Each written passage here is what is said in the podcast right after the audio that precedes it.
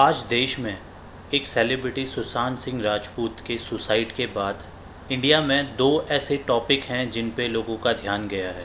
पहला टॉपिक है नेपोटिज़म और दूसरा टॉपिक है मेंटल अवेयरनेस या माइंड वीकनेस तो दोनों ही टॉपिकों में आज मैं सबसे पहले बात करना चाहूँगा। अगर बात करते हैं हम नेपोटिज़म की तो ये सिर्फ़ बॉलीवुड के अंदर ही नहीं है। ये देश में हर जगह है।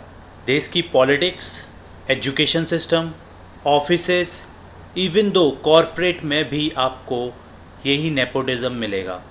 जहाँ पे जो स्किल्ड और जो टैलेंटेड लोग हैं, उनको चांस नहीं दिया जाता। लेकिन अप्रोच जैक और पैर चाटने वाले, मक्खन लगाने वाले लोगों को हमेशा प्रेफरेंस दी जाती है। अब बात करते हैं हम मेंटल वीकनेस के बारे में।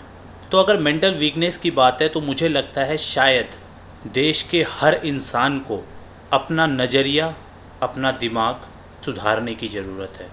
क्योंकि यही सभी लोग जो आज रोना गा रहे हैं कि उसका माइंड वीक था, सोच वीक थी, वो लोग तब कहाँ जाते हैं जब छोटे छोटे बच्चों का रेप होता है, जब उन पे प्रताड़नाएँ करी जाती हैं। लोगों को इस लेवल पे हैरेस करा जाता है कि वो आगे कुछ कर ना पाएँ। छोटा सा अगर एग्ज़ाम्पल लूँ ऑफ़िस में बॉसेस अपने एम्प्लॉयज़ को रोज़ हैरेस करते हैं।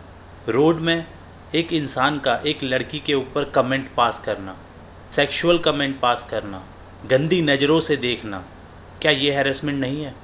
इन सब चीज़ों को अगर हम ध्यान दें तो मुझे लगता है हमें इम्प्रूवमेंट की ज़रूरत है। और इसके लिए ये बॉलीवुड इंडस्ट्री ये पॉलिटिक्स या कोई भी रिस्पॉन्सिबल नहीं है। रिस्पॉन्सिबल हैं तो वो हैं हम। शायद हमने अपने दिमाग को अभी तक सिखाया ही नहीं कि क्या सही है, क्या गलत है।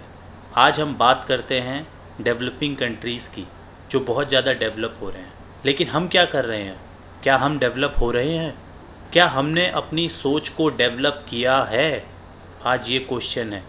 इस क्वेश्चन को अपने आप से पूछो, क्या आज आप सही हैं? कि आप दूसरे पे इल्ज़ाम लगा सकें। बस इसी क्वेश्चन के साथ मैं इस पॉडकास्ट को ख़त्म करता हूँ। मैं आपका coach Mayur mindset therapy goodbye